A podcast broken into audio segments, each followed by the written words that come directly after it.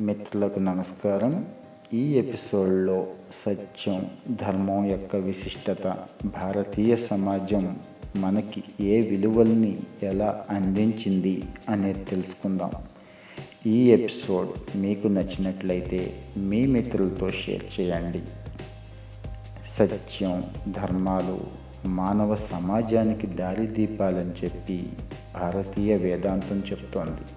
సత్యం వధ ధర్మం చర అన్న జంట పదాలు అనాదిగా మానవ హృదయాల్లో మారుమోగే జయగంటలు సత్యమే జయిస్తుంది. ధర్మం ఉన్న చోట జయం ఖచ్చితంగా ఉంటుంది అంటారు. సత్యధర్మాలు జోడుగుర్రాలు లాంటివి. వాటి అనుబంధం శివపార్వతుల దాంపత్యం లాంటిది. సత్యం మారదు. ధర్మం మారుతుంది. అన్న వాదన ఒక్కటి మాత్రమే వినిపిస్తున్నది. ధర్మం అంటే దృఢమైనది ధరించేది అని. పద్నాలుగు ధర్మాలు ఉన్నాయని శాస్త్రం చెప్తుంది. రాజధర్మం మొదలు దాసీ ధర్మం వరకు ఉన్నమాట నిజమే కావచ్చు. ఎవరి ధర్మం వారు సమంగా చేస్తే ఎటువంటి పేచీ ఉండదు. చేయవలసిన పని మానేసి చేయరాని పని చేస్తేనే ధర్మానికి కానీ హాని కలుగుతుంది. అలా జరగటం దాని తప్పు కాదు. దారి తప్పిన వాడిదే తప్పు. విపరీత బుద్ధులు ఉన్నవారు అదే పనిగా అధర్మాన్ని ఆచరిస్తూ ప్రోత్సహిస్తూ ఆనందిస్తూ ఉంటారు. వీరు ధర్మద్రోహులు.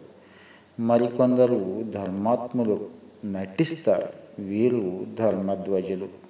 కురుక్షేత్రంలో అర్జునుడికి ఎదురైన మొదటి శత్రువు ధర్మ సందేహం శత్రుపక్షంలో కనిపించిన మిత్రపక్షాన్ని చూడగానే పక్షపాతం కలిగింది.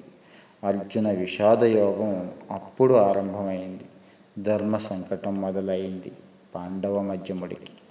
జగదేక ధనుర్ధరుడు కర్తవ్యం విస్మరించాడు. గాంధీవ ధనస్సు చేజారింది. కథ అడ్డం తిరిగింది.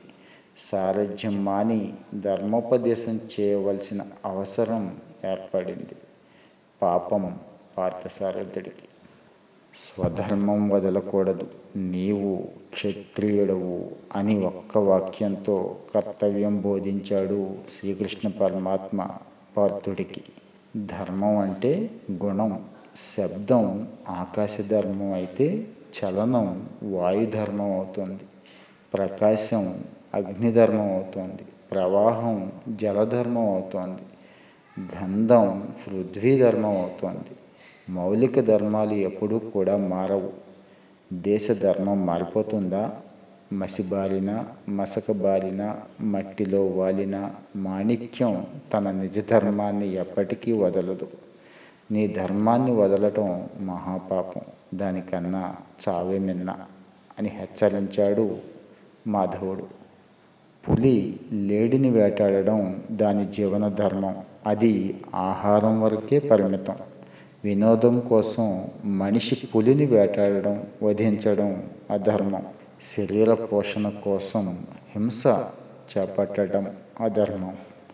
ఆత్మరక్షణ కోసం అయితే ధర్మమే. ధర్మాలకు మూలం వేదం. సమాజ శ్రేయస్సు కోరి ఋషులు దార్శనికులు ధర్మ నిర్ణయం చేశారు. స్మృతుల ద్వారా క్రియాశీల వ్యవహార పరంగా వాటిని రూపొందించారు మన ఋషులు. వాటిని అమలుపరచడానికి ఆచార వ్యవహారాలను ప్రాయశ్చిత్తాలను కూడా ప్రతిపాదించారు.